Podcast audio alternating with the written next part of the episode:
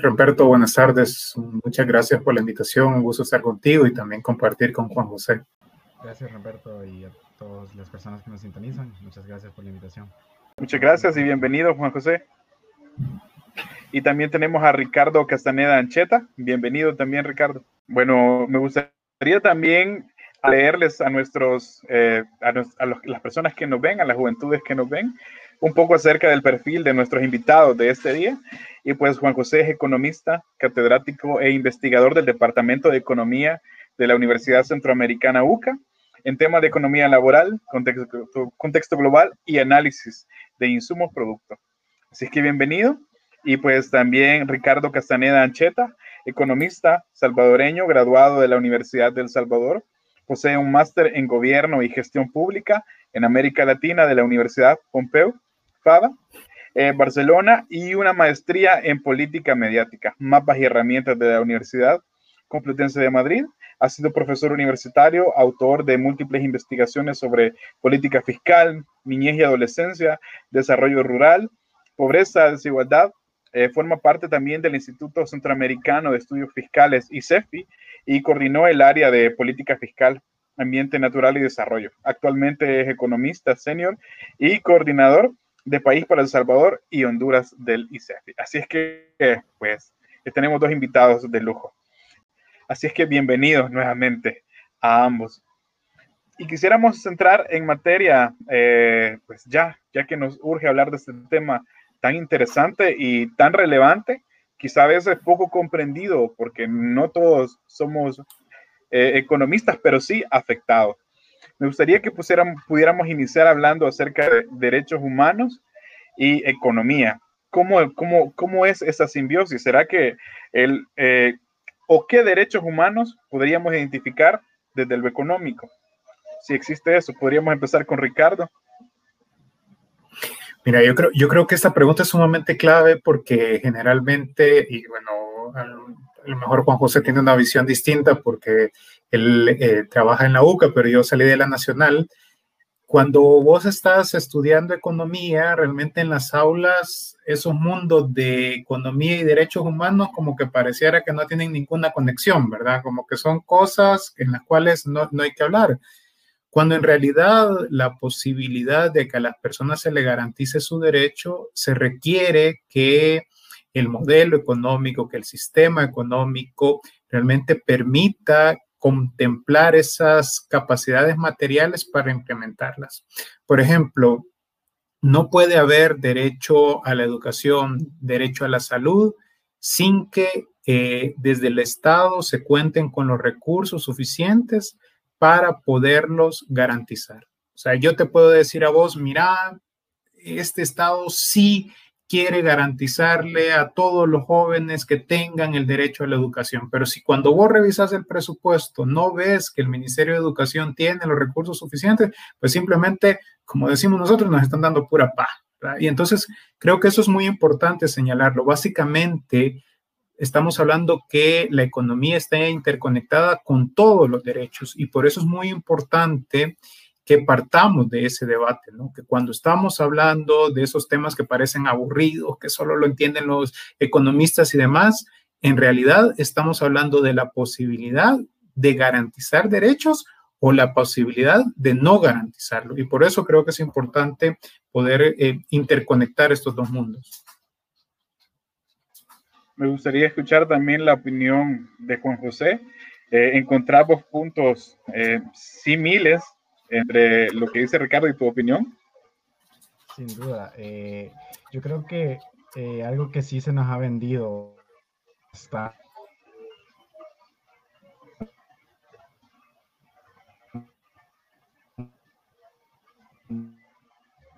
Sí, al parecer Juan José tiene problemas de conexión. Eh, al respecto, pues que sabemos que ese tipo de cuestiones pasa en transmisiones en vivo, porque estamos totalmente en vivo. Mientras recuperamos a, Juan José, eh, pues otro tema pues, relacionado a lo económico. Sí, mientras recuperamos a Juan José. Otro tema relacionado a lo económico, ya les decías eh, vos, Ricardo, que es un tema que a veces tiende a, parecer bastante complejo, pero en lo concreto eh, nos afecta a todos. y nos afecta directamente cuando hablamos, por ejemplo, hay dos términos que, que quizá para el Salvador en promedio no, no tenemos claro, que es el empleo y la empleabilidad. ¿Podría vos ampliarnos al respecto? Sobre todo en este contexto de juventudes. En términos simples, el empleo es cuando una persona tiene trabajo, ¿no? Y la empleabilidad son como todas esas características y capacidades que te permiten mantener ese trabajo.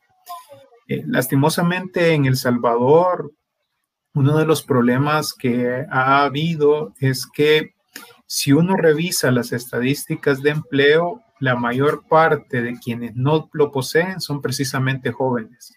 Prácticamente, de acuerdo a las estadísticas de, la Digestic, cuatro de cada diez jóvenes no cuentan con un empleo. Y cuando lo tienen, lo hacen en condiciones bastante precarias. Por ejemplo, no tienen acceso a seguridad social, los salarios que tienen son salarios sumamente bajos, existe mucha flexibilidad, es decir, que en cualquier momento los pueden despedir y por lo tanto ese empleo que debería ser un derecho, del que, estábamos hablando en el, en el primer tema, que el Estado debería garantizar, básicamente no se está haciendo y esto es particularmente marcado con los, los, los y las jóvenes, ¿verdad? Porque incluso si uno hace un doble clic dentro de la juventud, no lo viven eh, bajo las mismas condiciones las mujeres que los hombres. O sea, existen brechas muy importantes y esas se observan, por ejemplo, en los ingresos promedios que se tienen. Entonces,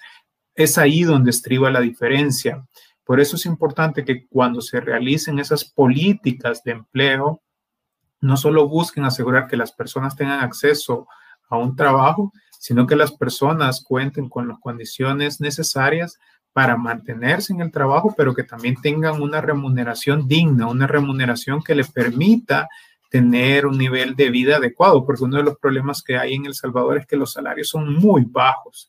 Y entonces, aunque vos podés decir, mire, yo tengo un empleo, realmente con esos ingresos que tenés, prácticamente estás condenado a vivir en situación de pobreza.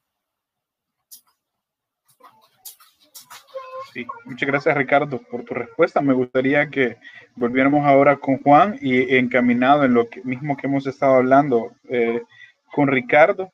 ¿Será que la, crisis del COVID, bueno, ha intensificado eh, la cuestión laboral, sobre todo en jóvenes? Eh, sí, eh, bueno, para empezar, disculpas por los problemas de conectividad, ¿no? A veces ya saben que se, se va el internet, ¿no? Eso que se nos queda. Bueno, sí, como dice Ricardo, hay algo que hay que tener muy en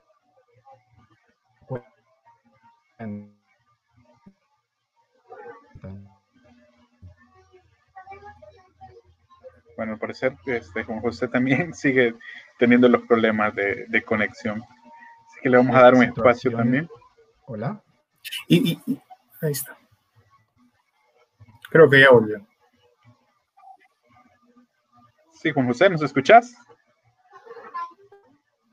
Creo que se ha congelado. Le vamos a dar un espacio a Juan José para que se estabilice, ¿sí? Y fíjate, Ricardo, justamente este tipo de, elementos, que es, por ejemplo, el tema de la conectividad, ¿verdad? Eh, hoy en día, muchos empleos que pueden aspirar los jóvenes son precisamente en esta área.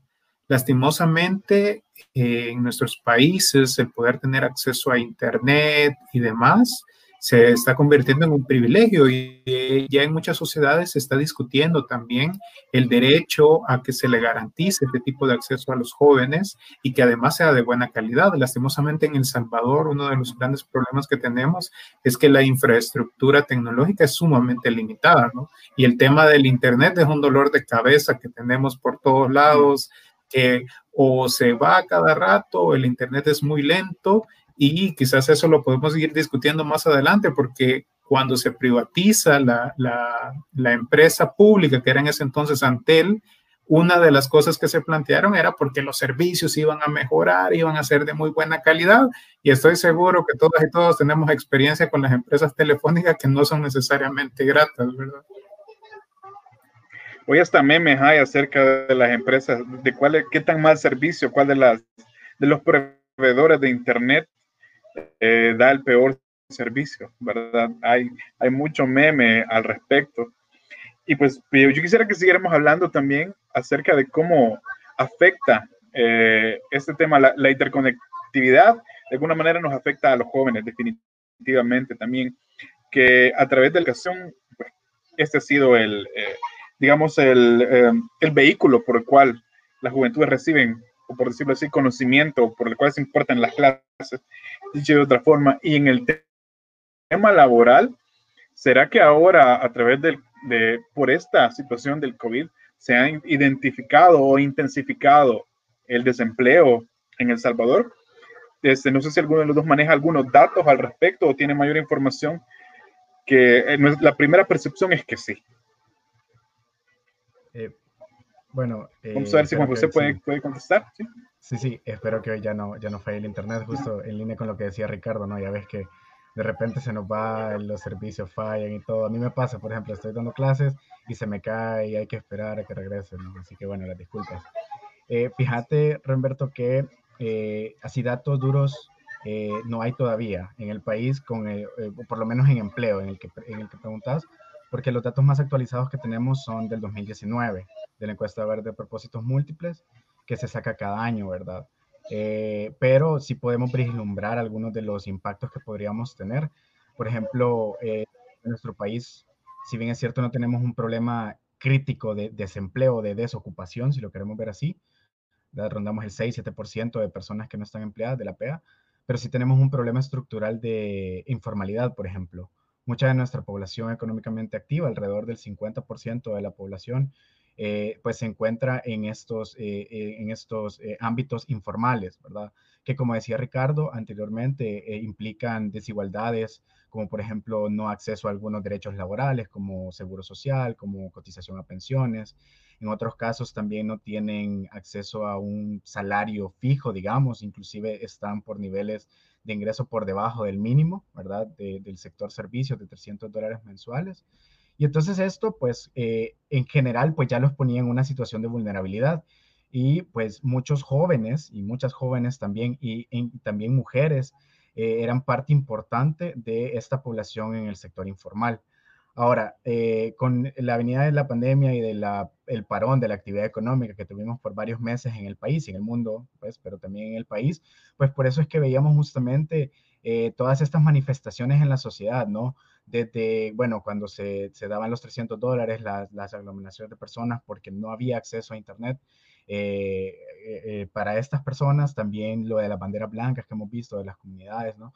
Y también hemos visto, por ejemplo, muchas nuevas iniciativas productivas, no sé si lo han notado, ¿no? Tanto en redes sociales como caminando por las calles, en, esto, en estas últimas semanas que ha comenzado a salir la gente, muchas, muchas personas, pues justamente vendiendo eh, en las calles y todo. Entonces, ¿esto qué, qué, qué, es lo que está mostrando? Que justamente esta población, de alguna u otra manera, eh, pues vio parada su actividad, ya sea que les rescindieron el contrato, pues directamente les despidieron, o su actividad que tenían, ¿no? De, de, de, de, carácter informal, de ventas y todo, pues de alguna u otra manera no pudo seguir, claro, en los meses en que no salíamos, ¿cómo se iba a poder estar vendiendo, ¿no?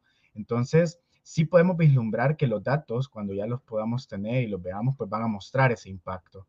Pero creo que más allá de los datos hay que pensar justamente en la, en la situación de las personas, ¿no? Es decir, o sea, ¿por qué vemos que todas estas personas están saliendo? ¿Por qué vemos todo este movimiento de nuevas iniciativas productivas? De, prácticamente lo que sea, ¿no? Lo que las personas pueden hacer, lo que las personas pueden ofrecer, pues justamente porque estas personas están actuando con una, eh, en el Departamento de Economía de la UCA hablamos de una racionalidad reproductiva, ¿no? De buscar hacer que podamos reproducir la vida, decir, que podamos tener los recursos necesarios para que nuestras familias, para que nuestros hogares puedan justamente vivir y tener acceso, ¿verdad? A pues eso necesario, vivienda, alimentación, vestido, etcétera, etcétera. Tenemos un comentario acá de uno de nuestros uh, amigas, bueno, dice Albita Castro, dice, instituciones como Fusalmo promueve a través de campañas empresariales apoyo al empleo juvenil pero sin duda creo que no solamente el tema de la pandemia ha generado esta situación, sino que son acciones como las zonas donde viven y son discriminados por ello, las limitadas oportunidades de desarrollo. Dice, ¿Qué opina al respecto, Ricardo? Creo que da bastantes luces un poco a nuestro contexto.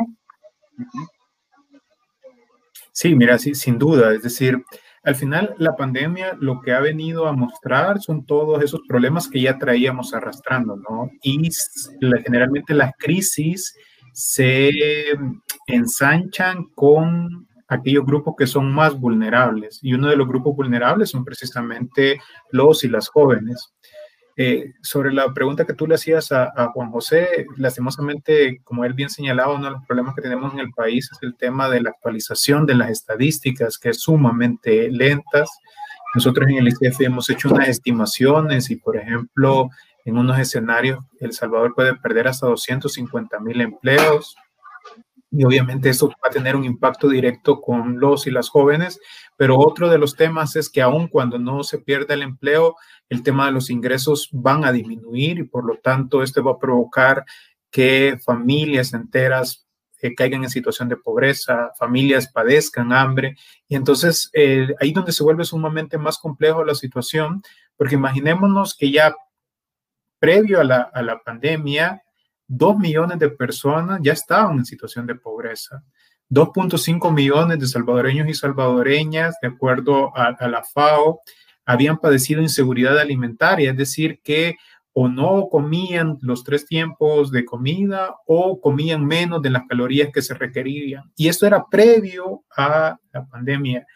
Ahora estamos frente a una de las peores crisis realmente en, la historia del Salvador y por lo tanto todos esos problemas que antes teníamos ahora se van a hacer mucho más grandes. Y por eso la importancia de que desde los jóvenes conozcan estas problemáticas, se involucren, porque cuando se toman eh, tipos de decisiones, ¿no? Por ejemplo, que lo vamos a ver hablar más adelante sobre el tema de préstamos, hacia dónde lo vas a dirigir o no, ahí donde está la clave realmente si se puede mejorar la situación de las personas o no, ¿no?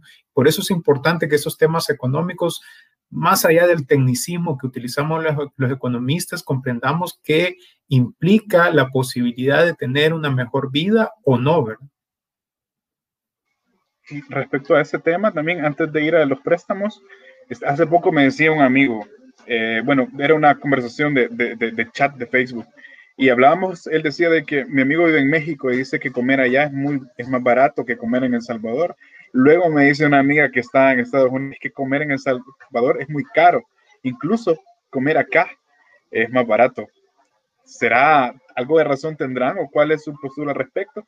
Eh, esto retomando lo que Ricardo hablaba respecto a las calorías que consume o puede costearse quizá una persona en nuestro contexto actual para luego caer en lo internacional y en los préstamos? Yo creo que ahí lo que hay que tener en cuenta también es que eh, no hay que comparar como directamente eh, los precios en sí, ¿no? No quiero caer en muchos tecnicismos, sino como, como para lo que alcanza, ¿no? Como la capacidad de compra, de lo que hablamos a veces. Entonces, al comparar justamente eh, como diferentes situaciones, eh, por ejemplo, en el caso de México, lo que pasa con su moneda, que ha estado ahí bastante eh, fluctuante con respecto al dólar, que es la moneda que tenemos aquí, eso puede justamente influir a veces en esa percepción de que, bueno, es más barato comer en México, ¿verdad? En otros países. Eh, pero también eso tiene que ver con una cuestión del ingreso, o sea, de cuánto el ingreso que se tiene o, los salarios que se tienen, el nivel salarial que se tiene en el país, ¿verdad? Entonces, eh, aquí en el, en, El Salvador, como bien mencionaba Ricardo, pues tenemos salarios bastante bajos. Entonces eso también como que cuando vienen personas de otros países en donde tal vez tienen un, un, nivel de ingreso mayor, pues justamente tendrán percepciones diferentes a las que nosotros tenemos, ¿verdad? Y eh, también la dolarización influye bastante en eso de poder comparar con otros países que no están dolarizados, pues justamente que se tenga esa percepción de que en El Salvador pues puede ser un poco más caro que en otros lugares.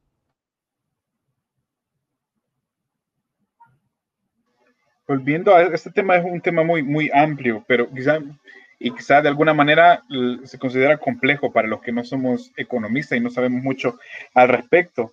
Y sí nos gustaría saber cómo se manejan lo de los préstamos internacionales. A veces se dice, ah, este préstamo es a tal, a tal porcentaje, lo ha hecho el gobierno, lo ha gestionado y las, bueno, está mucho en boga eso, ¿verdad? y que la Asamblea no está de acuerdo, sí, que no. ¿Cómo funciona un préstamo internacional, sobre todo de estos que están, eh, que han sido solicitados por el gobierno? Mira, eh, existen distintos instrumentos en los cuales el, Estado puede adquirir eh, financiamiento o puede adquirir deuda. dos, por ejemplo, son lo que yo les digo que son las tarjetas de crédito, que son una deuda que se llama muy corto plazo porque vos la tenés que pagar antes de un año. Es decir, si por ejemplo prestas ahora el dinero, antes del 17 de septiembre del 2021 la tenés que pagar. Y esos son lo que se conocen como letes y setes. Esos son prácticamente, imaginémonos, como papeles que se colocan a través de la Bolsa de Valores del Salvador e inversionistas privados lo pueden adquirir. Generalmente quienes compran eso son los bancos privados, las AFP, y entonces a través ellos te prestan un dinero y vos pagas un monto. Más o menos la tasa promedio de esos instrumentos habían dado en torno al 7%, pero en el marco de la pandemia subió casi a 8.5%. Eso significa que, por ejemplo, de cada 100 dólares que vos te prestan, vas a tener que pagar 8 eh, dólares con 50 solo en concepto de intereses. Ese dinero, cuando te entra, vos lo puedes utilizar para lo que sea. No hay una restricción, vos lo puedes utilizar para comprar medicina, para pagar salarios y demás. Ahora, cuando haces préstamos con organismos internacionales, ahí cambia la dinámica. Para empezar, esto tiene que ser aprobado por la Asamblea Legislativa y tiene que ser aprobado por mayoría calificada. Es decir, que se necesitan 56 votos por lo menos en la Asamblea Legislativa. Entonces se da una autorización, suponete que este tipo de préstamos generalmente son con el Banco Mundial, con el Banco Interamericano de Desarrollo, el BID, el Banco Centroamericano, que es el BESIE, eh, o el Fondo Monetario Internacional, por ejemplo. Y entonces tú allí con estos bancos negocias y les decís, miren, préstame dinero, pero ellos te dicen, ¿para qué lo vas a utilizar? Mire, esto lo voy a utilizar para la construcción de un hospital. Vaya, entonces en el contrato vamos a poner que ese dinero solo lo puedes utilizar para esto, ¿verdad? Yo voy a estar revisando y si no lo estás utilizando para esto, pues no te voy a dar el dinero. Entonces, cuando ya el gobierno se ha puesto de acuerdo con el banco, nuevamente tiene que volver a la Asamblea Legislativa y le dice, miren, ya negociamos y nos van a prestar, por ejemplo, 100 eh, millones de dólares y lo vamos a tener 30 años para pagarlos. Generalmente con los bancos eh, o, este tipo de, acreedores, las tasas de interés son más bajas. Si en el otro les decía que son tasas de 8.5, por ejemplo, a veces con ellos encontrás tasas de 2.5, tasas de 3, tasas de 3.5. Y además te dan a veces periodos de gracia, es decir, que vos, si el préstamo lo tenés 30 años para pagarlo, te dicen, mira, los primeros 5 años no me vas a pagar intereses pero tiene que volver a la Asamblea Legislativa para ratificarlo. Luego que la Asamblea Legislativa lo ha ratificado, el Ministerio de Hacienda tiene que volver a la Asamblea Legislativa para decir ya en qué partidas presupuestarias exactamente lo va a meter. Por eso es que se suele decir que en el tema de préstamos hay tres rondas. La primera ronda, cuando te autorizan a que empeces a negociar con el banco. La segunda ronda, cuando ya ratifica la Asamblea Legislativa lo que has negociado con el banco. Y la tercera es cuando ya esos recursos entran en el presupuesto. Entonces, por eso es que vemos que es sumamente tardado este tipo de procesos, especialmente cuando no están las cosas claras o cuando no existe la voluntad política para poderlo aprobar. Y de alguna manera afecta su presupuesto, eh, pues la correlación política que hay entre Asamblea Legislativa, eh, pues gobierno, etcétera. ¿Qué opina Juan José al respecto de cómo se llevan? Bueno, hay varios casos en los que la Asamblea dice, nosotros le hemos dado dinero al gobierno y el gobierno dice, la Asamblea no nos ha dado nada, nos ha entorpecido. ¿Cuál es tu análisis al respecto, Juan José? ¿Funciona? Mira, ¿Será que la, información que nos llega a nosotros es, es, esa, verdad? ¿Será que cuál es el problema entonces? Sí, mira, esto en general siempre ha sido algo manejado políticamente, ¿no? Es algo, digamos, inherente de las, de las dinámicas en donde tenemos pues una democracia representativa y varios partidos políticos, ¿verdad? Esto no es algo que solamente pasa aquí en el país. eh, pues de alguna u otra forma son parte de los acuerdos o de las cartas de negociación, si lo podemos llamar así, que se pueden tener, ¿verdad? El detalle es que eh, hay como, ha, habido como un ciclo de la deuda en nuestro país eh, y ahí voy a retomar algunos de los conceptos que decía Ricardo. Por ejemplo, eh, si lo vemos en el largo plazo, es decir, no, esto de los préstamos no ha comenzado con este gobierno, eso hay que decirlo, ha sido algo estructural que se ha venido teniendo a lo largo de prácticamente 20 años, ¿verdad?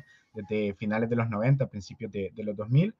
Y lo que pasa es que, bueno, se han estado ratificando tanto préstamos a largo plazo, ¿verdad? ya sea para 10, 15 o 20 años, algunos hasta de 30 años, con las condiciones que nos compartía Ricardo, pero también entre, entre, entre presupuestos lo que ha pasado es que se han ido emitiendo bastantes letes y SET, la que son deuda a corto plazo. Entonces, hay estudios que muestran que, eh, sobre todo en la década, entre, en los años entre el 2010 y el 2016, por ahí, lo que pasaba es que se, eh, se, emitía bastante deuda a corto plazo por un par de años, digámoslo así. Entonces ya cuando se llegaba como al límite de la tarjeta de crédito, se emitía un nuevo, eh, un nuevo préstamo para pagar esa deuda de corto plazo. Y entonces la deuda de corto plazo se reducía, pero cada vez iban como acumulando, digámoslo así, eh, estos préstamos a largo plazo. Entonces, lo que estábamos haciendo o lo que se estaba haciendo ah, con esta dinámica era pues eh, tirar la deuda hacia atrás, como justamente estar pagando deuda de corto plazo con el deuda de largo plazo. Claro, este tiene, esto tiene un límite. Y hay otro elemento en nuestro país que es bien peculiar, es que también tenemos una deuda de pensiones. La parte del, dinero público, del dinero del presupuesto de General de la Nación que tenemos, pues también tiene que pagar el, fideicomiso de operaciones provisionales. Y esto generó muchas presiones justamente eh, eh, en, el, nivel de deuda que teníamos en el país, ¿verdad? antes de la reforma en el 2018, la, deuda de pensiones llegaba prácticamente ahí del 18 o el 20% del Producto Interno Bruto, ¿verdad? Y sin pensiones la deuda estaba alrededor de 55% del PIB y ya con pensiones pues este llegaba alrededor del, del, 70%. ¿verdad? Esto en un contexto pre-COVID, vale mencionarlo, ¿verdad? Entonces, creo que todas estas dinámicas también ha sido, ¿verdad? Una herencia eh, y también algo que, que hay que mencionar de lo que decía Ricardo, es que y creo que vamos a llegar en eso eh, en un momento, es que también los préstamos son como complementarios, ¿verdad? O se, o, se están utilizando de manera complementaria al presupuesto, ¿verdad? Porque los recursos, pues históricamente no han sido suficientes para cubrir los gastos que se tienen públicamente. Entonces, pues justamente todas estas como situaciones que se han ido heredando a lo largo del, del tiempo han generado, pues justamente eh, que sea un, nivel de deuda sostenido en el tiempo en nuestro país. Gracias. Eh, perdona, solo por lo que tú señalabas, como que a veces nos llegan esta información de la parte política que uno dice que sí recibieron, no recibieron, y entonces uno con quién se queda. Justo ayer llegó el presidente del Banco Central de Reserva a la Asamblea Legislativa y él dijo que en lo que va del año el Ejecutivo o el gobierno ha recibido 2.643 millones de dólares en concepto de préstamos. Esto, repito, palabras del Banco Central del presidente del Banco Central de Reserva. Y ponemos comillas y es una cita, pues, es una cita de que él mismo está diciendo. Y es, eh, bueno, ese es otro tema, ¿verdad? Pero también la vorágine, de, la vorágine de información o el entramado, pues a veces nos llega y nos pasa llevando. Tenemos un comentario eh, acerca de nuestros amigos y amigas y es Sonia Beatriz Borges que dice, interesante escucharles, la pandemia ha venido a mostrar la realidad de los distintos escenarios. Creo que es algo de lo que hablaba ah, Ricardo. Y pues este tema es bastante interesante, es bastante amplio. Vamos a ir en estos momentos a un corte intermedio y vamos a, es un, es un video eh, cuyo nombre es, por supuesto, producido en el lab de plataforma global y es Hip Hop en Defensa. Y de alguna manera también eh, me gustaría que nuestros ponentes lo escucharan, también porque son voces de, de la juventud y luego pudiéramos comentar al respecto para continuar. Estamos en Fuera de Onda, regresamos después de este video.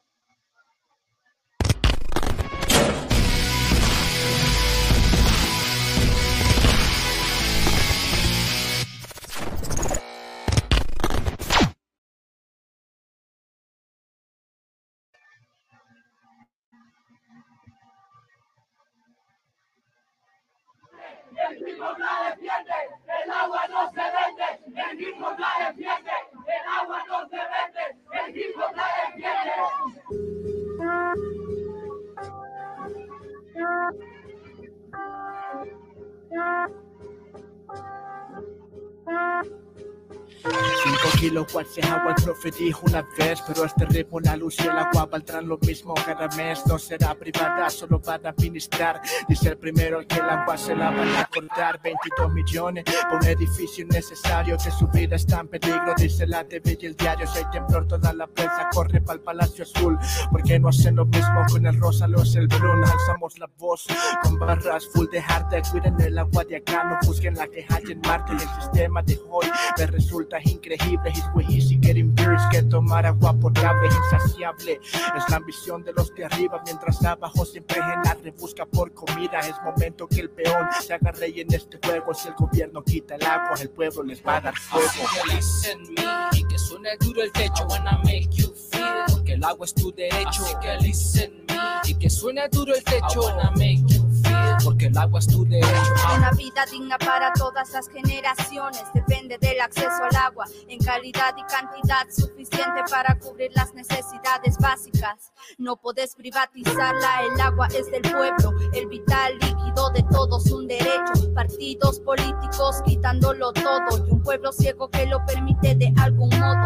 Entre más tienen, más quieren, más roban, más venden, pero contra el pueblo no pueden. Se siente la lucha, hoy está presente. No será tan fácil que de ella se adueñen, llenando sus bolsillos a costa de la gente. El agua no se vende, se cuida y se defiende. El agua no se vende, el hip hop la defiende. El agua no se vende porque el hip hop la defiende. Así que listen me y que suene duro el techo wanna make you feel porque el agua es tu derecho. Así que listen me y que suene duro el techo wanna make you porque el agua es tu derecho. H2O, doble H, mi voz en defensa. Quieren privatizarla, no dejes que te convenzan. Los ríos se acaban por plata y no aparecen prensa. A sus leyes te atan, machacan, derecho piensa. Entra en razón a la privatización. Pueblo en acción, artística redacción. No buscan solución con mística de mi nación. Suman a la estadística de contaminación. Y por eso, honestamente, yo no lo comprendo. Vender lo que tenemos y pagando caro el precio de ríos, lagos y montañas, empresas están hambrientas. Ellas se enriquecen, la familia está en quiebra. Pero yo contento porque más se va sumando. Ellos con su represión aquí vamos rapeando. Listos para la marcha y la campaña preparando. Se soltó el primero, aquí para el segundo llamado. Listen me y que suene duro el techo. Wanna make you feel porque el agua es tu derecho. Así que listen me y que suene duro el techo. Wanna make you feel porque el agua es tu derecho. Ah.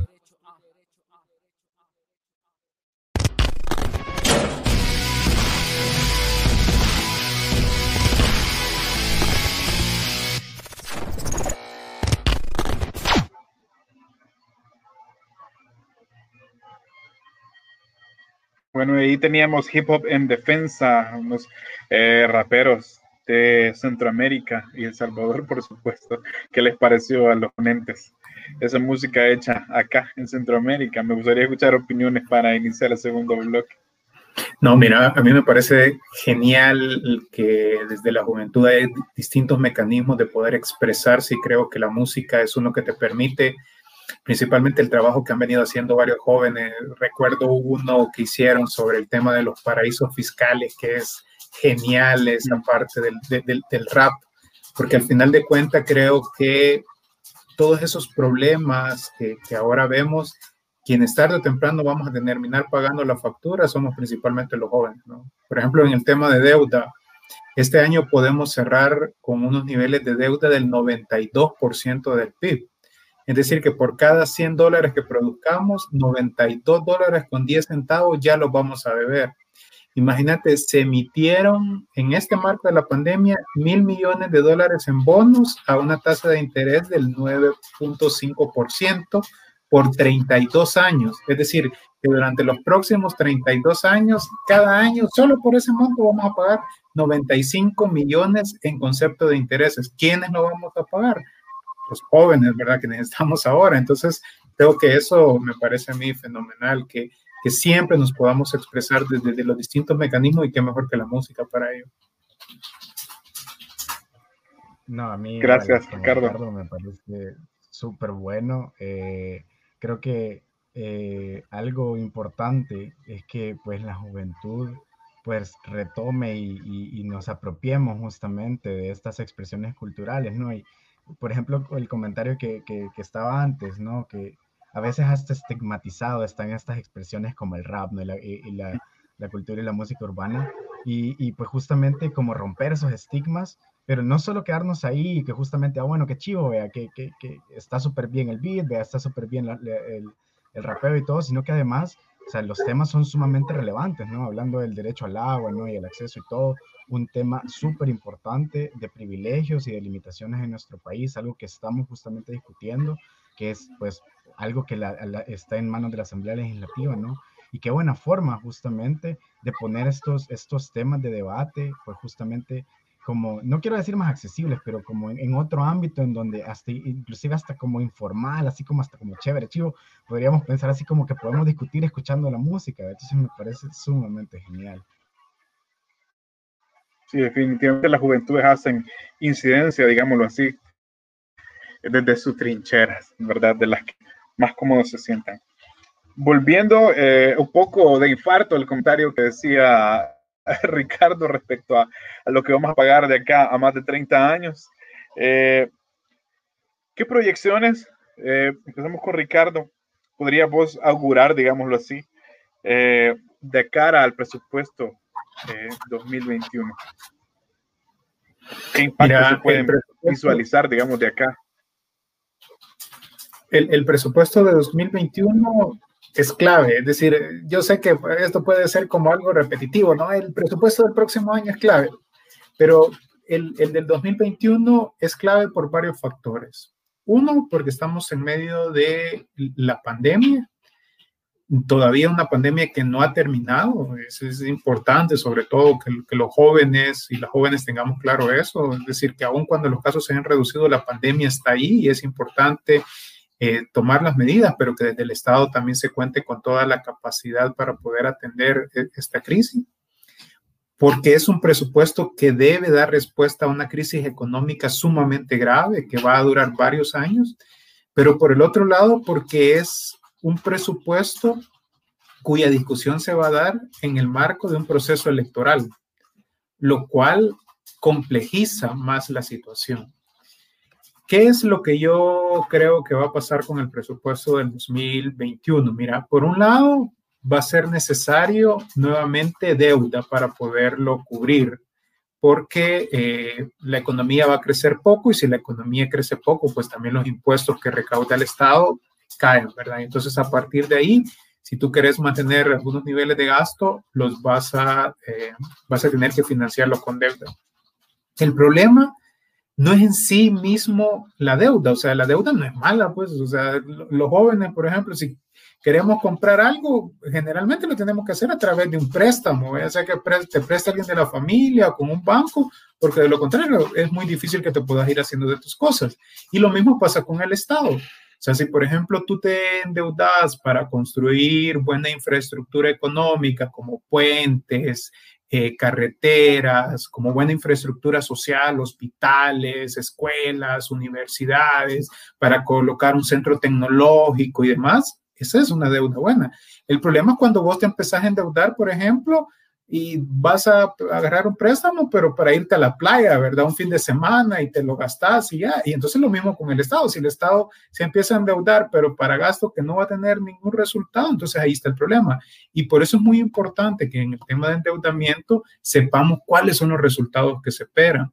Lastimosamente, uno de los problemas que, está, que tenemos en El Salvador históricamente es cómo se diseña el presupuesto. Se llama un presupuesto por áreas de gestión donde vos sabes cuánto va a darle a cada institución, pero no sabes qué resultados se comprometen, ¿verdad?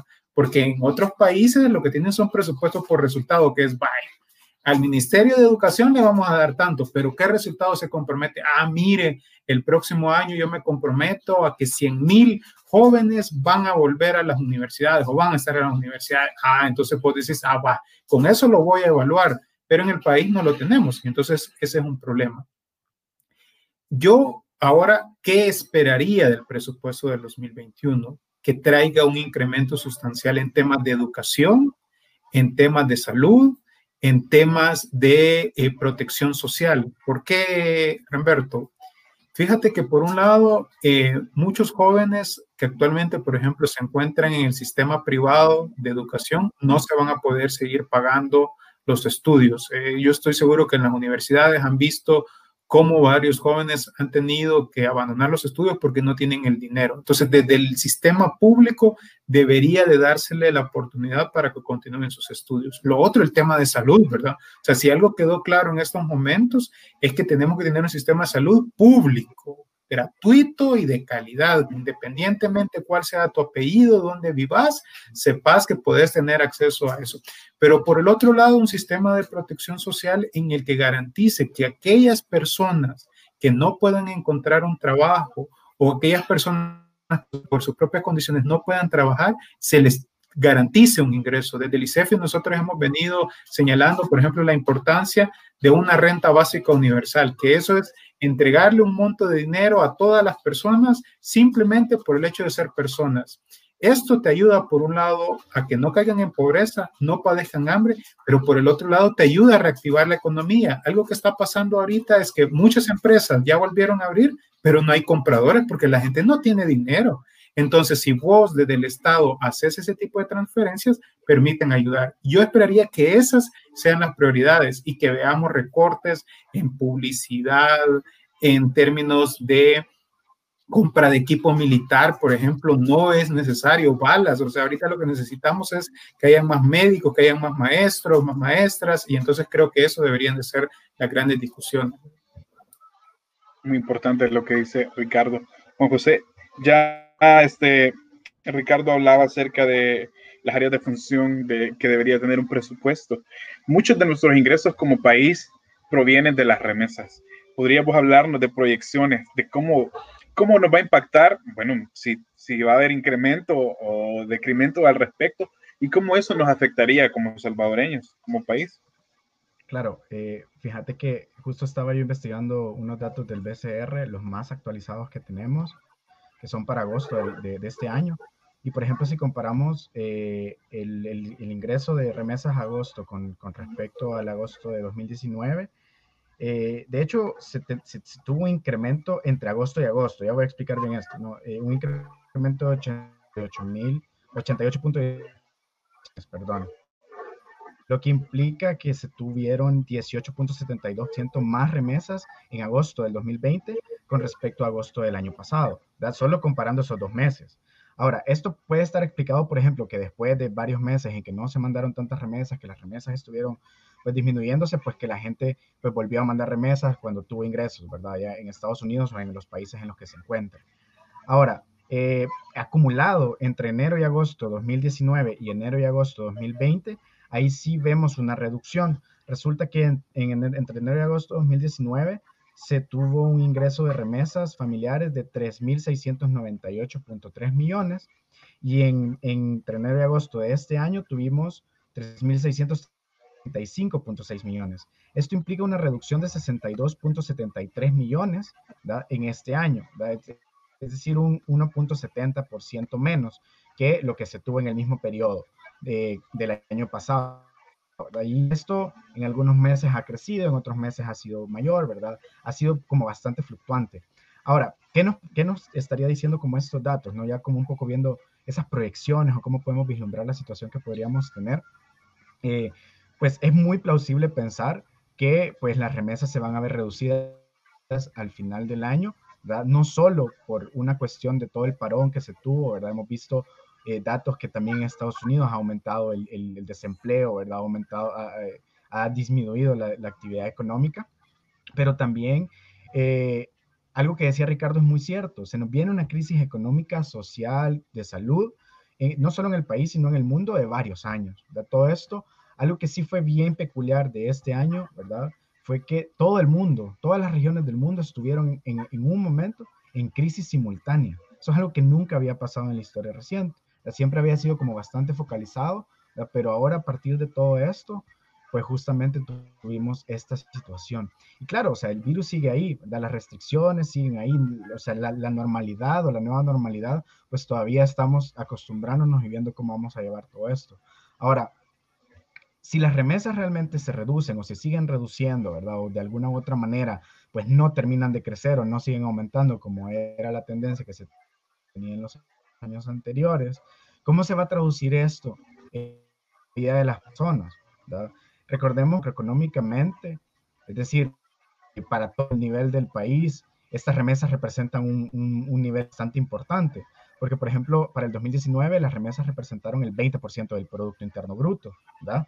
es sumamente grande la proporción de remesas que tenemos en el país, muchísimo más de lo que se produce en muchas de las actividades productivas a nivel de, país que tenemos, pero también esto permite a la, población, a buena parte de la población, eh, es como la diferencia entre caer o no en pobreza. De ya Ricardo nos compartía algunos de los, de los datos de cuál, cuál es la situación de pobreza en el país. Entonces, imaginémonos, si las remesas se reducen, muchas de estas personas que estaban prácticamente en el limbo entre caer o no en pobreza absoluta o en pobreza relativa, pues justamente van a caer en esta situación. Y entonces van a estar en una situación más vulnerable.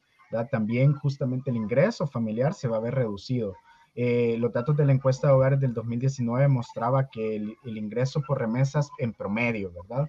por, por hogar era ahí de 200 dólares mensuales. Esto no quiere decir que todos los hogares reciban 200 dólares, ¿verdad? Pero en promedio, ¿verdad? Si, si, si ponderáramos ahí, pues tendríamos este ingreso. Entonces, imaginémonos, ese ingreso a, a, nivel de país también se vería reducido. Esto implicaría justamente una menor capacidad de compra, un menor, menor niveles de ingreso, pues justamente para poder apoyar a los, a los negocios locales, a, a, las, a las, ¿cómo se llama? A, a, las empresas, ¿verdad? pero también esto implicará a la larga que el gobierno va a tener menos ingresos por medio de impuestos que se paguen a partir de toda la dinamización de la actividad económica y productiva que se tiene en el país por, por o sea, como consecuencia de las remesas. Entonces es como un efecto cascada que va a generar justamente que el país entre o esté más vulnerable, ¿verdad? Eh, ante esta situación de crisis. ¿verdad? Y eso pues justamente es una característica de nuestro país. O sea, el hecho de tener una dependencia tan alta de remesas, y es algo que no controlamos como país, es decir, el gobierno o la, misma población no puede venir directamente y decir, vamos a, generar más remesas, porque es algo que depende de las personas que han emigrado, ¿verdad? Que las personas que están trabajando en el exterior, pero también del entorno en el que se generan. Si no pueden conseguir trabajo en el exterior, no van a poder mandar remesas. Y entonces vemos como todo este efecto cascada lo que va a generar es que aquellas personas que estaban más vulnerables van a estar todavía más vulnerables, aquellas personas que ahí estaban como en el limbo van a estar vulnerables y en general, o sea, lo que se, lo que se podría prever es, eh, pues eso, ¿verdad? que el país en general va a caer en una situación de mayor vulnerabilidad. Muchas gracias, Juan José. Ricardo, parte de esto también, de lo que ya hablaba de las remesas, podríamos quizá visualizarlo como un parte de un mismo círculo. Y es que, por ejemplo, eh, ¿será que eso también tiene un efecto, no sé cómo llamarle, pues yo me imagino como un círculo en el cual la migración también de alguna manera tiene un efecto en ese mismo, eh, a medida que tenemos menos recursos como país, podría aumentar la migración y a eso podemos ah, eh, agregar el tema, por ejemplo, TPS, que ya el gobierno de Estados Unidos ha, emitido algún comunicado al respecto, como que dicho TPS no, no, no habrá una renovación del mismo. Sí, mira, sinceramente, y hay que decirlo de manera lamentable, el mayor producto de exportación de El Salvador son, han sido las personas, ¿verdad? O sea, tenemos unas condiciones o un modelo económico en el cual se sustenta con mandar personas, especialmente a Estados Unidos, que estas personas manden remesas, que permitan a las personas tener niveles de ingreso y que puedan adquirir los productos y con eso ir más o menos que la economía vaya, vaya avanzando.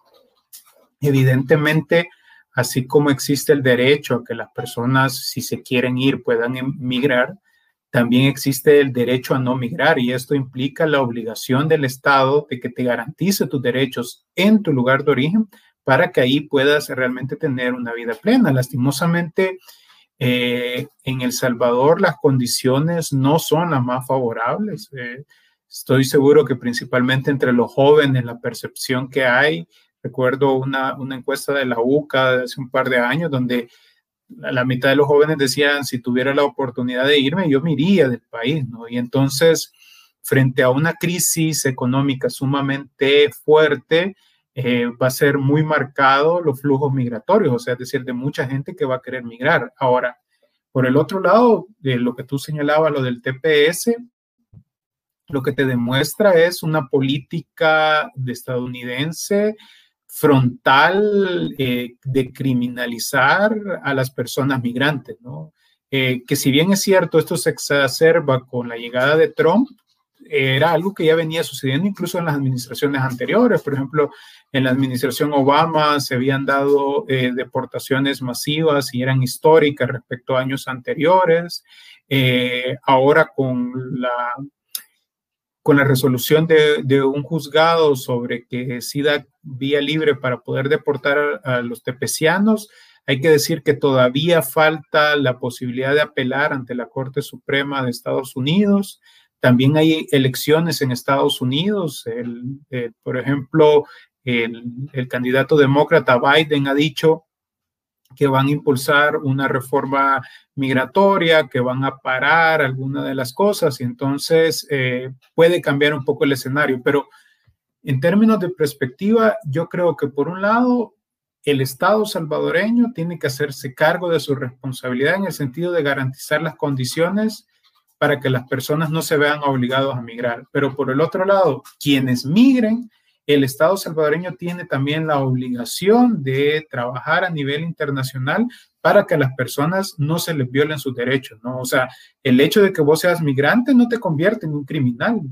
Eh, por ejemplo, yo tuve que irme del, del Salvador para poder obtener un trabajo y imagínate que llegues vos a un lado y solo porque no sos de ese país ya te empiecen a estigmatizar y todo. O sea, si de hecho muchas veces vos venís eh, huyendo de esos círculos de violencia que hay en, El Salvador y en el otro lado te encontrás con situaciones sumamente eh, desfavorables. Entonces, e, este tema de la discusión de la migración debe ser una discusión mucho más integral y que lastimosamente hasta ahora no se ha tenido, ¿verdad? Pero, insisto, en el marco de una crisis va a ser muy marcado que veamos un incremento en el flujo de las personas migrando del Salvador.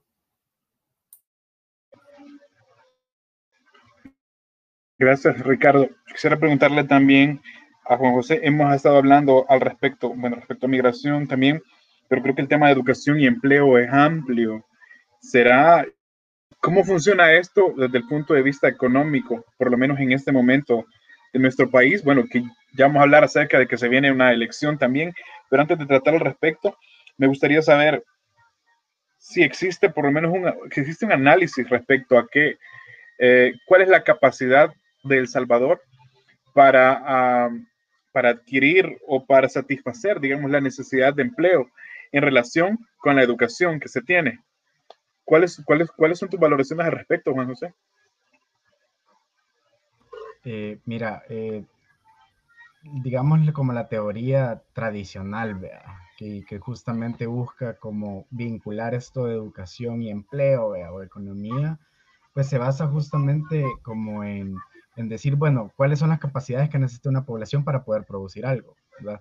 Y si bien es cierto, es parte, ¿verdad? O puede ser parte del análisis que se tenga, creo que es sumamente limitante y es sumamente como, como hasta eh, como cosificador de, de, las personas, ¿no? O sea, es decir, solamente se están viendo como factores productivos. Creo que hay que ir más allá de eso, ¿verdad? comenzando desde el hecho de que la educación es un derecho, ¿verdad? Es un derecho humano y que también, pues, justamente es algo que nos puede liberalizar, ¿verdad? O que nos puede justamente eh, generar, eh, pues, sentido, ¿verdad? A, nosotros y nosotras como personas.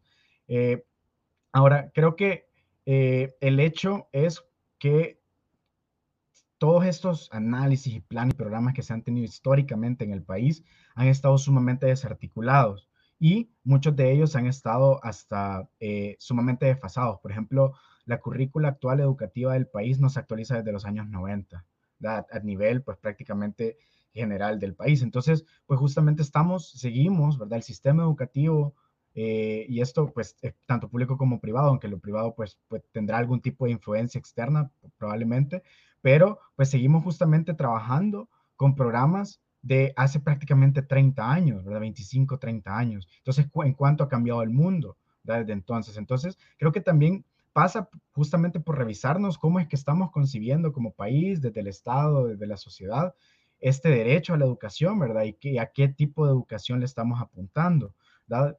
Por esto también que decía, o sea, es una educación justamente que solo busca generar personas que sean eh, compatibles con el sistema y que puedan producir y que sea eso, o realmente le estamos apuntando a un desarrollo de personas, a un desarrollo humano que justamente no solamente vaya a aportar en lo económico, que pues también es importante porque justamente, como hemos estado discutiendo, genera recursos que mejora el nivel de vida de las personas, pero que no sea algo meramente por producir, sino apuntándole realmente a mejorar la situación de las personas. Y un concepto que manejamos eh, un colectivo de economistas, que economía para la vida, la que ponga en el centro del análisis de los planes, de los programas, pues justamente la vida humana, de las personas. Y entonces, cuando ya le damos vuelta, ¿verdad?, al foco, entonces ya la educación no se va a volver meramente un, un instrumento, digámoslo así, para producir, ¿verdad? Sino que realmente va a ser parte inherente de las personas para que podamos, pues justamente ser mejor y, y pues justamente podamos aportar en un ámbito multidimensional, ¿verdad? A nuestro país. Ahora, relacionándolo, perdón, con esto de, la migración y todo esto, o sea, pongámonos justamente a pensar, o sea, cuáles son las, condiciones que tenemos actualmente que justamente generan esa decisión de querer migrar, ¿verdad? En, en, el, digamos, en la base de que, pues justamente tendríamos tanto el derecho para decidir quedarnos como para decidirnos, como bien nos compartía Ricardo. Es decir, ¿por qué? Bueno, si no es suficiente la situación en la que tenemos o estamos expuestos a violencia, estamos expuestos justamente a, marginaciones, ¿verdad? A estigmatizaciones y todo, ¿verdad? Y, digamos que no tenemos los recursos para mirar de manera documentada, ¿verdad? O, de manera regular, si lo queremos ver así, optamos justamente por una migración irregular, pues justamente, o sea, sabemos cuáles son todos los riesgos que implica eso. Y aún logrando llegar al país de destino, en el país de destino van a haber nuevos problemas, nuevos estigmas, xenofobia y todo eso. Entonces, realmente es como, como poner en la balanza justamente buscando una mejor situación de vida, buscando elevar nuestro nivel de vida. Entonces, eh, creo que justamente ser, todo eso es, como decía Ricardo, un tema sumamente complejo que hay que analizarlo en su complejidad. No hay que quedarnos en simplificar las cosas, en quedarnos solamente en, las remesas o cuántas personas están afuera, ¿no? Sino que realmente eh, reconocer que es un problema estructural del país y que cada, cada, cada, cada actor, desde el Estado, desde la población civil, desde las mismas hogares y familias, reconocer cuál es la responsabilidad que tenemos en que este eh, fenómeno y que este problema sea como es. Ya hablamos, bueno, que estructural, otro de los problemas estructurales del país también es cuando hablamos de economía y mujeres, economía y género. En este contexto del COVID, yo quisiera eh, consultarle a Ricardo, pues, ¿cómo ve esas proyecciones respecto, eh, desde el punto de vista económico, respecto a, economía y género, que sabemos que, bueno, él ya lo mencionaba, que afecte de alguna manera o de, una, o de forma distinta, a lo mejor de forma más profunda, a mujeres y a hombres, que a hombres, perdón.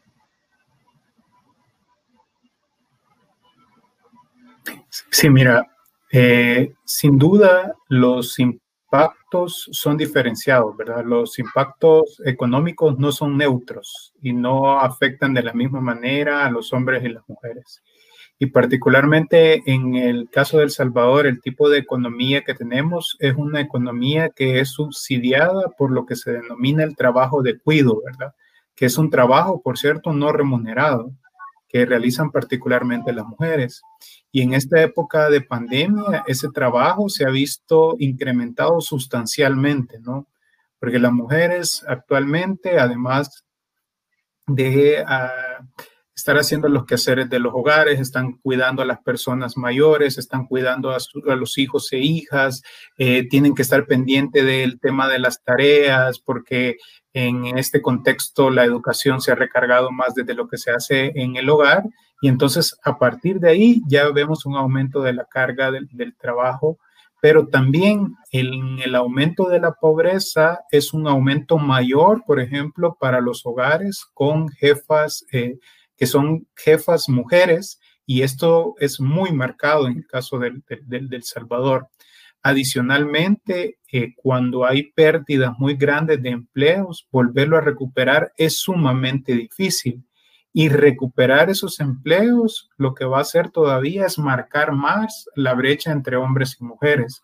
Por eso es la importancia de que, por ejemplo, en los presupuestos públicos se logren cerrar esas brechas.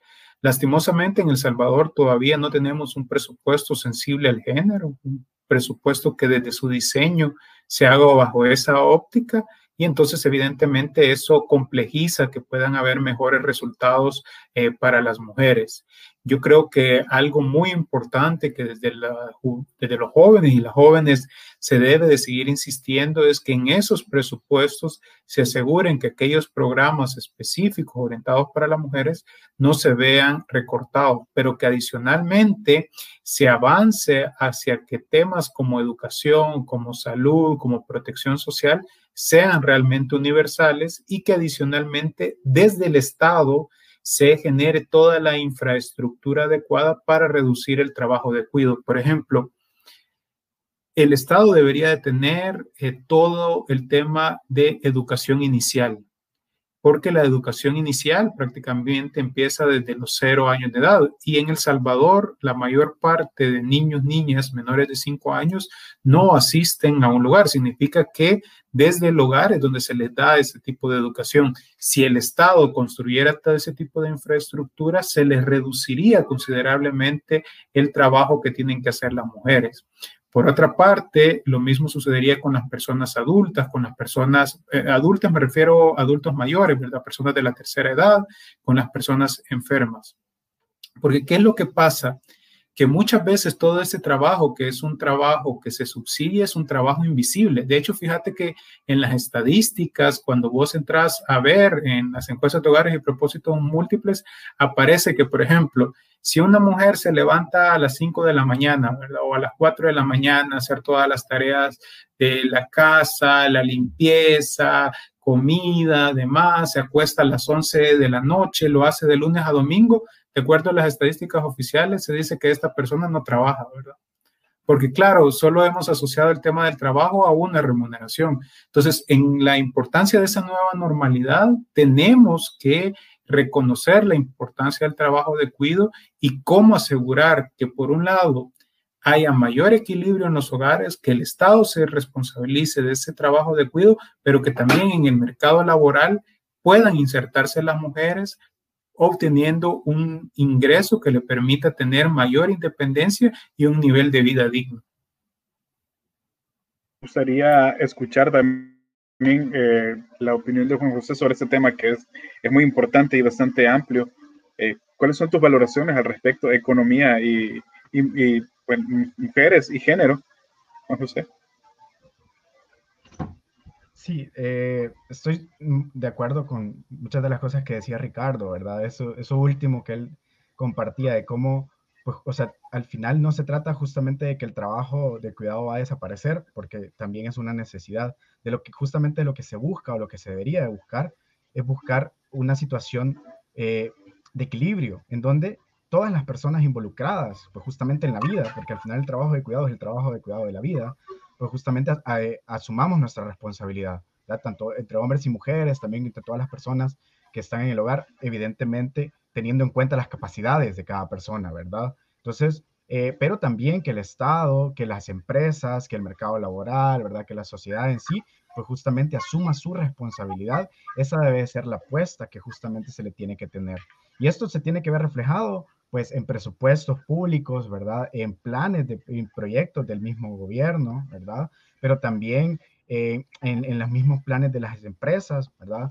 Eh, proyectos justamente que busquen tener espacios en donde los cuidados sean no solo eh, compartidos, pero también justamente que sea muchísimo más fácil llevar pues justamente este del trabajo remunerado y el trabajo no remunerado, ¿verdad?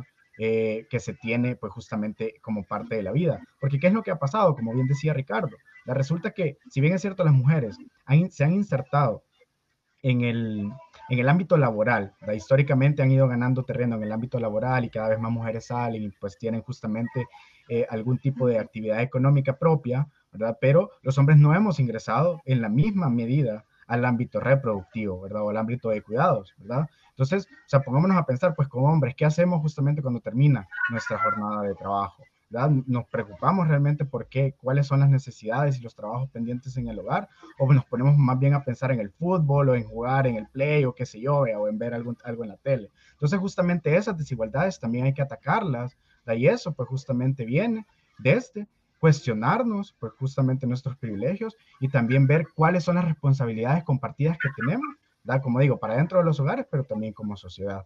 Y creo algo también importante, solo para terminar, que eh, al final también esto de discusión también tienen que participar las mujeres, ¿verdad? Entonces también no solo dar espacio para que ellas participen en este tipo de, de, de discusiones, sino también ser partícipes, porque también hay, ¿verdad? Ser partícipes, compartir, asistir a discusiones y espacios en donde las mujeres pues justamente tienen estas, eh, eh, sus propias reflexiones, ¿no? Sus propias discusiones que son sumamente e igual de relevantes que, que las que tenemos los hombres, pero también justamente leer más mujeres, por ejemplo, economistas, ¿verdad? ¿Cuántas mujeres economistas estudiamos a lo largo de la carrera? ¿verdad? ¿Cuántos artículos, cuántos papers de mujeres economistas o en general en las ciencias de aportes académicos, pues justamente consultamos, debatimos, etcétera, etcétera. Entonces también eh, pasa también por eso, ¿verdad? Porque como sociedad nos replanteamos justamente el rol, ¿verdad? Que tanto hombres como mujeres tenemos. Tenemos también comentarios acá en nuestro chat y dice Ana Iris Martínez. Martínez, eh, muy interesante. Felicidades por la organización de este evento. Me parece que es un tema que las juventudes deben abordar. Recomendaría incluir a mujeres en el panel, totalmente de acuerdo. Eh, en el pasado hemos tenido a Tatiana Marroquín e Ileana Álvarez de UCA, economistas también, y ojalá en un futuro también podamos tener a Ana Iris. Un saludo para ella en el futuro, porque ella también es economista. Eh, también tenemos eh, comentario de José Francisco Guzmán. Dice, buenas tardes, uno de los problemas es que los gobiernos no tienen políticas económicas y sociales que lleven al país hacia un horizonte productivo. Y tiene otro comentario, el mismo eh, el mismo perfil y dice, recordemos que estamos en una economía tercerizada y principalmente no hay políticas de empleos para los jóvenes que se, que se vuelven invisibles ante el sistema económico. Y, eh, hay un comentario más. Dice, en El Salvador la mujer tiene un doble rol y aquellas que tienen un ingreso alto prefieren eh, trabajar más en la oficina o lugares de trabajo y pagar a otra persona para realizar eh, los trabajos domésticos. Sí. Este, me gustaría saber si hay, algún comentario de ustedes. Bueno, ya el tiempo se nos está quedando un poco corto, pero sí quisiera escuchar las opiniones de ambos al respecto, pues que venimos o se viene ya, mencionábamos una campaña electoral para este, bueno, el, año que ya, ya dentro de poco va a terminar para nosotros ejercer de nuestro voto, ¿qué parámetros deberíamos de tomar desde el punto de vista económico para tomar una decisión, digamos, más acertada, que nos beneficie a todos y todas como salvadoreños y salvadoreñas? Me gustaría iniciar con Ricardo al respecto. Mira, yo creo que las elecciones eh, que se vienen son elecciones claves en el cual los y las jóvenes deben de participar activamente, colocar sus demandas, porque es un espacio en el cual eh, deben demostrar cuáles son sus preocupaciones. Eh, hemos hablado de que es una, una crisis en la cual va a agravar las diferencias que hay en términos de pobreza, en términos de desigualdad, en términos de empleo, en términos de ingreso. Yo creo que eh, uno de los parámetros que deberían de, tomar en cuenta, deberían de preguntarle, porque cuando generalmente suceden o son procesos electorales, ¿no? Te ofrecen que te van a dar el cielo, la tierra, la luna y la demás, siempre cuestionen cuánto cuesta y de dónde se van a obtener los recursos, ¿no? Porque es muy fácil decirte, mira, yo si gano voy a pasar una ley en la cual voy a asegurar que todos los jóvenes tengan empleo. Ajá, pero ¿y eso cómo lo vas a concretar, verdad? O sea, ¿a dónde vas a meter los recursos? ¿De dónde los vas a financiar? Y uno de los aspectos en los cuales debemos de preguntar mucho es todo este endeudamiento que tiene el país, cómo se va a pagar, cuáles son las medidas que se van a adoptar, porque debemos de ser realistas. En la próxima legislatura va a tener que tomar decisiones en el ámbito fiscal, pero como yo siempre he dicho, no es lo mismo aumentar el IVA que colocar, por ejemplo, un impuesto al patrimonio. ¿Por qué? Porque aumentar el IVA implicará cobrarle la factura a quienes ya la están pasando mal, porque el IVA lo pagamos todas y todos desde cuando vamos a comprar una libra de azúcar, una libra de café, cuando nos tomamos una gaseosa, cuando alguien compra una cerveza, pues ahí está pagando el IVA. Eso significa que si se aumenta el IVA, vas a terminar perjudicando a aquellas personas que son más pobres, mientras que, por ejemplo, un impuesto a la propiedad únicamente lo pagarían quienes tienen, por ejemplo, propiedades arriba de medio millón de dólares. Entonces, eso es muy importante. También cuando se diga, este, mire, hay que reducirle gastos al Estado. Bueno, ¿qué tipo de gastos estamos hablando? No es lo mismo reducir la partida de publicidad que reducirle los recursos al Ministerio de Salud, por ponerte un ejemplo. Entonces, a partir de ahí creo que son elementos que tenemos que tomar muy en cuenta. Y lo otro es que más allá de los spots bonitos, de los videos bien hechos, creo que tenemos la obligación de verificar si realmente lo que nos están diciendo es verdad o no. Creo que este tipo de espacios permite llevar una información eh, mucho más cualificada que permita tomar una mejor decisión al momento de emitir el voto, ¿no? Porque sabemos que estamos en la era de las noticias falsas y cualquier aspecto tú te lo puedes creer, ¿no? Entonces, por ejemplo, que en las redes sociales veamos lo que dicen universidades como la UCA, eh, veamos qué, cuáles son los estudios, por ejemplo, que, ha presentado Oxfam, que ha presentado ICEFI, y que tengamos este tipo de información que nos permita tomar una, una, mayor, una mejor decisión. Pero lo otro, y yo creo que es clave, que los jóvenes, joven, que las jóvenes tienen que seguirse organizando para que sus demandas realmente sean tomadas en cuenta, porque mientras la juventud no tenga una voz sobre sus demandas, pues va a seguir pasando lo que ha pasado hasta ahora, y es que las decisiones lo toman otros y que no son decisiones en beneficio de ellos.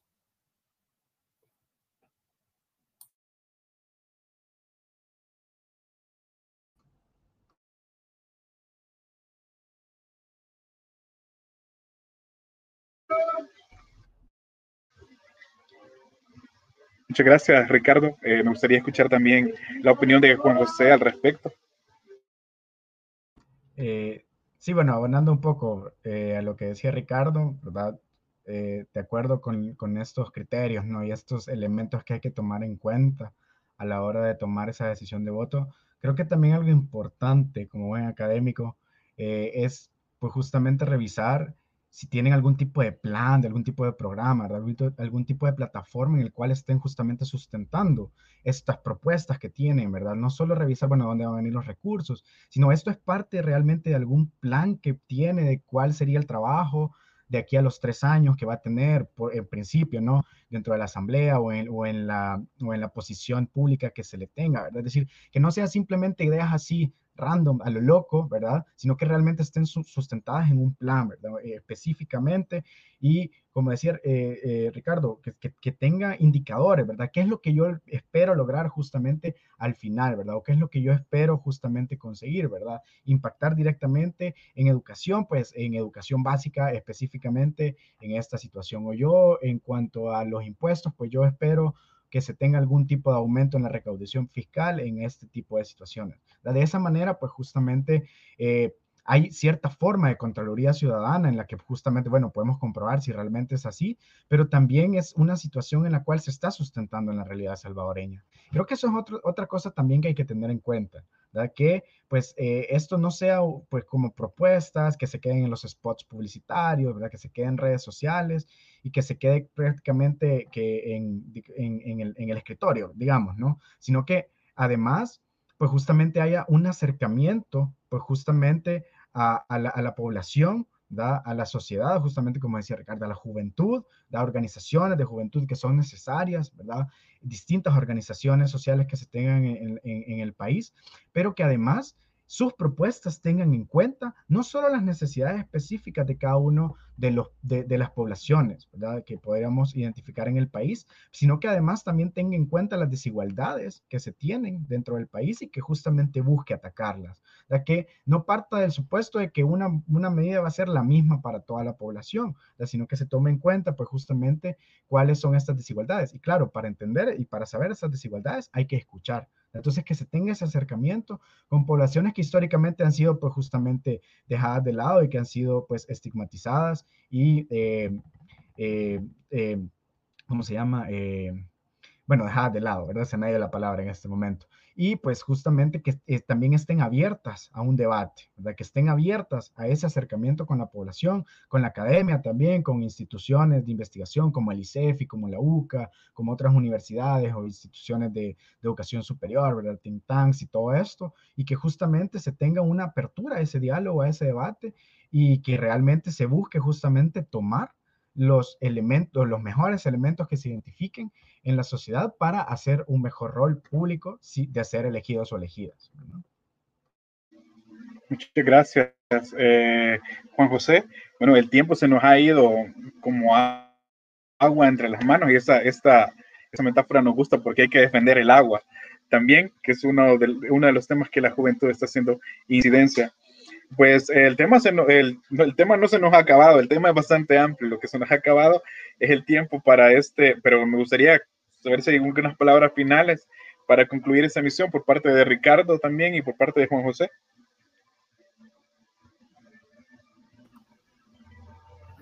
Bueno, primero agradecer por el espacio y justo lo que tú señalabas, el tema de agua debería ser un tema también que desde los jóvenes se sepa qué es lo que están proponiendo los distintos partidos políticos, ¿no? Por la urgencia de que se reconozca el agua como un, como un derecho, que fue uno de los aspectos que, que hablamos. Eh, decirles a los jóvenes que tienen que prestarle mucha atención a ese presupuesto que se tiene que presentar antes del 30 de septiembre que se involucren, que eh, si tienen algún tipo de duda, pues nos las hagan llegar. Eh, eh, porque lo importante es que este tipo de debate que generalmente quedamos entre un pequeño grupo de economistas, de personas que nos interesan, realmente se convierta en una discusión cotidiana, ¿no? Así como nos interesa saber cómo quedó el Barça, eh, cuál es el último videojuego que está, pues así también nos debería de interesar qué es lo que está pasando en, en la parte económica. Así que agradecerles, un gusto compartir con Juan José, contigo, Roberto, y ojalá nos podamos ver muy pronto. Muchas gracias, Ricardo. Juan, José. Sí, bueno, igual agradecerles sumamente el espacio, ¿verdad? La oportunidad. Gracias a Ricardo. También fue un placer estar aquí discutiendo eh, en, su compañía, ¿verdad? Y también con vos, Remberto. Eh, y nada, eso también, o sea, sumamente importante que la juventud y las juventudes nos tomemos estos espacios, ¿verdad? Y todos los demás que tengamos, como decía vos, eh, que desde las trincheras que tengamos, ¿verdad? En las trincheras en las que nos encontremos, pues justamente hagamos escuchar nuestra voz, nuestras necesidades, nuestras propuestas, ¿verdad? Y que pues justamente nos organicemos, trabajemos, pues justamente por lograr esos intereses que tenemos, ¿verdad? Y por eh, trabajar por un mejor eh, país, ¿verdad? Por una mejor situación, porque la población salvadoreña pues realmente experimente una mejoría en su calidad y en su nivel de vida, ¿verdad? Y, nada, o sea, seguir adelante eh, y que pues justamente busquemos ese bien común, Eh, desde nuestras posibilidades y de nuestras capacidades. Así que gracias. Muchas gracias. No nos queremos ir sin antes enviarles saludos. Eh, saludos chicos, dice Yacira Montenegro desde Nicaragua y José Francisco Guzmán Rivera dice felicidades jóvenes. Le agradecemos el comentario de jóvenes y nos lo tomamos a pecho. Jóvenes nosotros, los, panelistas también. Eh, recordamos que este espacio es gracias al consorcio de Unión Europea, OICOS y ADES. Hemos terminado la emisión de Fuera de Onda. Agradecemos a Ricardo Castaneda y también a Juan José eh, Rogel, expertos en temas de economía, y pues nos ha dado muchas luces respecto a nuestro contexto actual y también algunas proyecciones. Esto, esto fue Fuera de Onda. Nos vamos con eh, un último video también, es un video eh, hecho en plataforma global y esto es, eh, es un tema de, hip hop con el cual nos despedimos. Así es que hasta la próxima y gracias a nuestros panelistas nuevamente, gracias a nuestros amigos y amigas que nos ven desde Facebook. Adiós.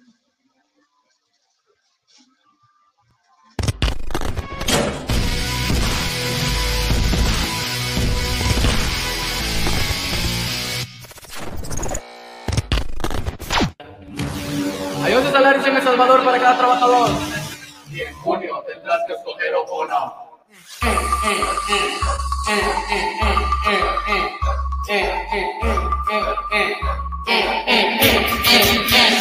Ella quiere pisto, quiere más, sale temprano a trabajar, se pregunta si iba a cambiar, ella quiere que le inventan. Súmale al mí, ni mo, voy a sumarle al mí, ni mo, pa' que sube el mí, ni mo, por un salario más, ni no.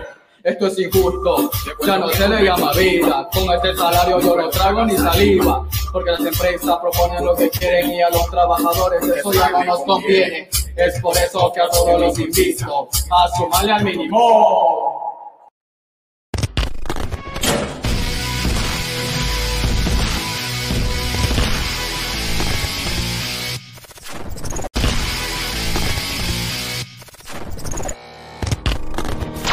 Bienvenidos amigos y amigas que nos, que nos sintonizan una vez más desde el Facebook de Plataforma Global. Este es su programa Fuera de Onda, un programa para juventudes. Y este día pues tenemos un tema muy interesante, tenemos dos invitados de lujo. Antes me gustaría pues darle la bienvenida. Hoy vamos a tener una, un tema muy interesante, pero recordemos que estamos en el marco de la campaña Juventudes Defensoras, nuestros derechos en tiempos de pandemia. Y pues iniciamos con nuestro programa eh, fuera de onda y hoy vamos a hablar acerca de las implicaciones de la economía actual, un tema muy importante para las juventudes. Así es que eso, implicaciones de la economía actual y nos acompañan dos invitados de lujo. Tenemos acá a Juan José Rogel, bienvenido.